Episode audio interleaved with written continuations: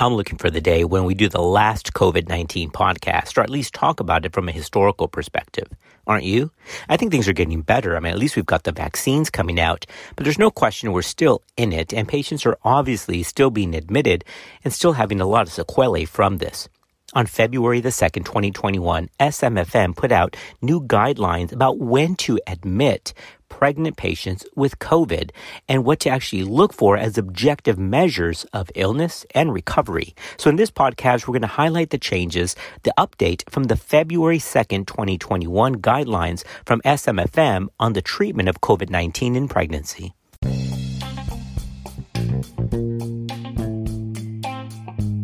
Hi, this is Brittany, a fourth year medical student at Texas A&M University and soon to be OBGYN. This is Clinical Pearls. Remember, this podcast is dealing specifically with COVID 19 and pregnancy. So, for non pregnant individuals, that's a whole other set of guidelines. But specifically, this is dealing with the OB patient population. Of course, there's different categories of infection. The first is asymptomatic or pre-symptomatic disease. This also includes a presumptive infection, and that's defined as a positive SARS CoV 2 test, but with no symptoms. Next comes mild disease. That's defined as flu-like symptoms like fever, cough, myalgias, or anosmia without dyspnea, shortness of breath, or abnormal chest imaging. Then comes moderate disease. That's defined by evidence of lower respiratory tract disease based on clinical assessment. Now that can include dyspnea, pneumonia on imaging, abnormal blood gases, or refractory fever defined as 39 degrees Celsius or greater that's not alleviated with Tylenol. This is also patients who maintain an O2 sat greater than or equal to 95% on room air. Now, that's one of the first changes that you want to see. In the non pregnant population, an O2 sat can be maintained on room air of 92% or greater. However, in the pregnant population, the distinction between moderate and severe disease is not 92, but it's raised up to 95% on room air so that severe disease in the OB population is defined by a respiratory rate greater than 30 or hypoxia with oxygen saturation less than 95% at room air. In this severe category, these are the patients also that have greater than 50% lung involvement on imaging. After severe disease comes critical disease, and that's defined as multi organ failure, dysfunction, shock, or respiratory failure requiring mechanical ventilation or high flow nasal cannula. Now, many patients that have COVID 19, including pregnant patients, have mild or no symptoms at all.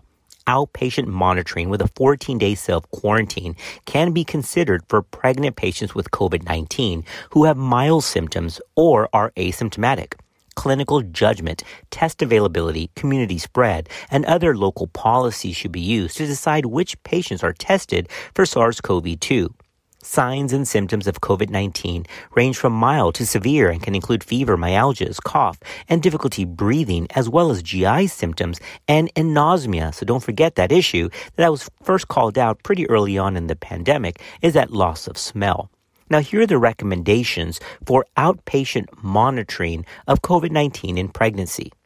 It is recommended that COVID 19 pregnant patients wear masks, of course, at all times and remain isolated, whether outpatient or inpatient, until convalesced, unless not feasible due to clinical care needs pregnant outpatients with COVID 19 should be monitored closely by their OB care providers for worsening symptoms. Patients should perform daily self assessments and should be given specific instructions about when to contact their healthcare providers outside of regularly scheduled visits.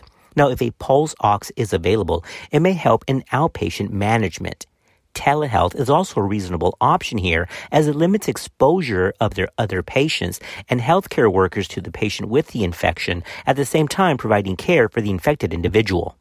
Now, reasons to call a healthcare provider or EMS for COVID-19 patients include the following. If they have worsening shortness of breath, tachypnea, unrelenting fever. Remember, we've already talked about that despite the use of acetaminophen an inability to tolerate oral hydration, or there it is again, the O2 sat less than 95% at rest or on exertion.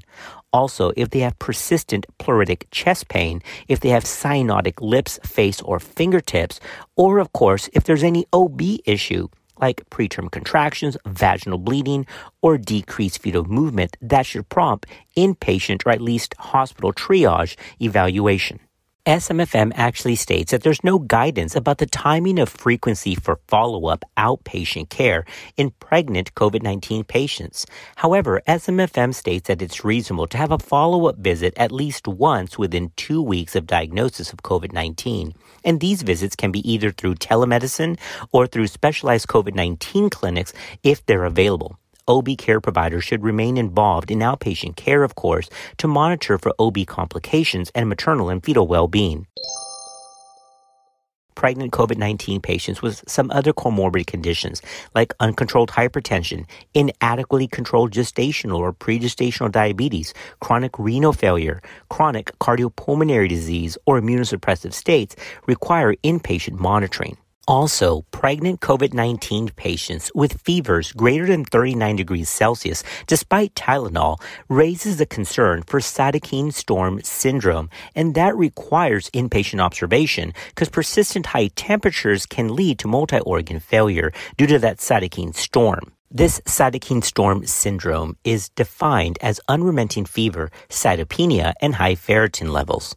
All right, let's change gears here and talk about the use of anticoagulation in these patients. Remember, of course, that critical illness, included severe COVID 19, increases the risk of thromboembolic events.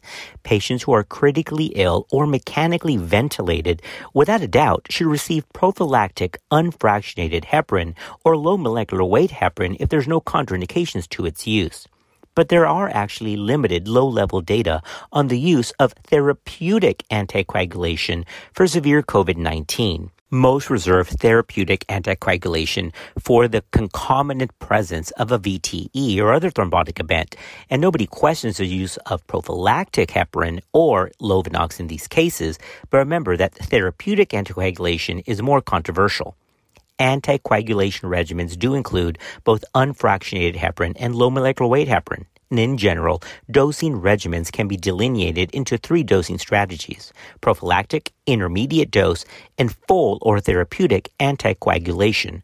Remember, most agree with prophylactic or intermediate dose, especially if the patient is also obese. For patients receiving prophylactic dosing, low molecular weight heparin may be preferred due to the once daily dosing to limit exposure to healthcare professionals. Also, for patients on unfractionated heparin who develop new onset thrombocytopenia, don't forget about that heparin induced thrombocytopenia and that should remain high on the differential. Well, what about this issue of low molecular weight heparin or unfractionated heparin at discharge? Well, this also is kind of controversial. Now, wait a minute. Remember, we're talking about severe illness here in pregnant patients or the OB patients who are mechanically ventilated. And in these cases, prophylactic anticoagulation is, is, a no brainer. But there's very little data and very little agreement about what to do with pregnant COVID patients who have mild disease or moderate disease. Right now, most would say I probably wouldn't give you anticoagulation. But again, there's just no guidance for that. It's very clear in the severe or mechanically ventilated group but not so clear to use these medications if they're mild or moderate, where the yield of those medications is probably less. Now, upon discharge, use of low molecular weight heparin or unfractionated heparin remains controversial, especially in pregnancy. Some feel very strongly to continue because of the postpartum anticoagulation needs because the postpartum period is your highest time for VTE, whereas others say it's just not necessary if they've recovered. Now, as we wrap up this session, a quick word about a couple of treatment options, specifically remdesivir and dexamethasone. The adapted COVID 19 treatment trial investigated the use of the antiviral agent remdesivir among patients requiring oxygen therapy due to COVID 19 and demonstrated decreased duration of illness in the treated patients. Because of these results, the NIH recommends remdesivir for treatment of COVID-19 in hospitalized patients with O2 sats less than 94% on ambient air. Now remember that remdesivir can also be used in pregnancy at the same dose, so remdesivir is definitely allowed for treatment in patients requiring oxygen. And what about DEX? Well, a recent preprint report of the recovery trial demonstrated that DEX was associated with decreased risk of mortality among people requiring mechanical ventilation, but also demonstrated a small but statistically significant decrease in mortality among those requiring oxygen for COVID-19. So because of this, it is endorsed that dexamethasone at 6 milligrams PO or IV per day for up to 10 days be used in patients with COVID-19 who are mechanically ventilated or require supplemental oxygen. However, it is recommended against its use in patients with COVID-19 who do not require supplemental oxygen. So our, our local institution, it is our standard go-to for dexamethasone and remdesivir for pregnant COVID-19 patients. Now, a quick word about these glucocorticoids or the use of DEX for respiratory assistance as compared to fetal lung maturity. If glucocorticoids are indicated for fetal lung maturity as well, then DEX 6 milligrams IM every 12 hours for 48 hours for the four dosages as the standard for fetal lung maturity should be given this should then be followed up to a total of 10 days of 6 milligrams DEX, PO, or IV daily. In other words, do your fetal lung maturation DEX regimen first and then finish up the 6 milligrams per day of DEX for about 10 days. But if glucocorticoids are not indicated for fetal lung maturity, then 6 milligrams of DEX daily, either PO or IV, for the 10 days can be given just like it is in non pregnant individuals. All right, podcast family, a quick word about monoclonal antibodies. Monoclonal antibodies have been listed as emergency use authorization cleared for the treatment of mild to moderate COVID 19 in adult and pediatric patients who weigh at least 40 kilos and who are at high risk for progressing to severe COVID 19 and or hospitalization. Remember, that can include pregnancy. Now, the catch, though, is that right now there's just no treatment guidance for the use of these medications in pregnancy. However, SMFM states that there's no absolute contraindication to their use in the appropriate pregnant patient. Now remember, we're talking about the use here in mild to moderate COVID 19 symptoms. So again, if the patient is mild to moderate and desires monoclonal antibody, then it's fine. But right now, there's just not a lot of guidance or a lot of studies that we can look at. All right, podcast family, remember this session was just about guidance from SMFM on who to admit, who to put into the hospital with COVID 19 during pregnancy. We didn't cover timing of delivery or mode of delivery, but we're going to do that next as a follow up podcast to this one. As always, thanks for being part of our podcast family, and we'll see you next time on Clinical Pearls.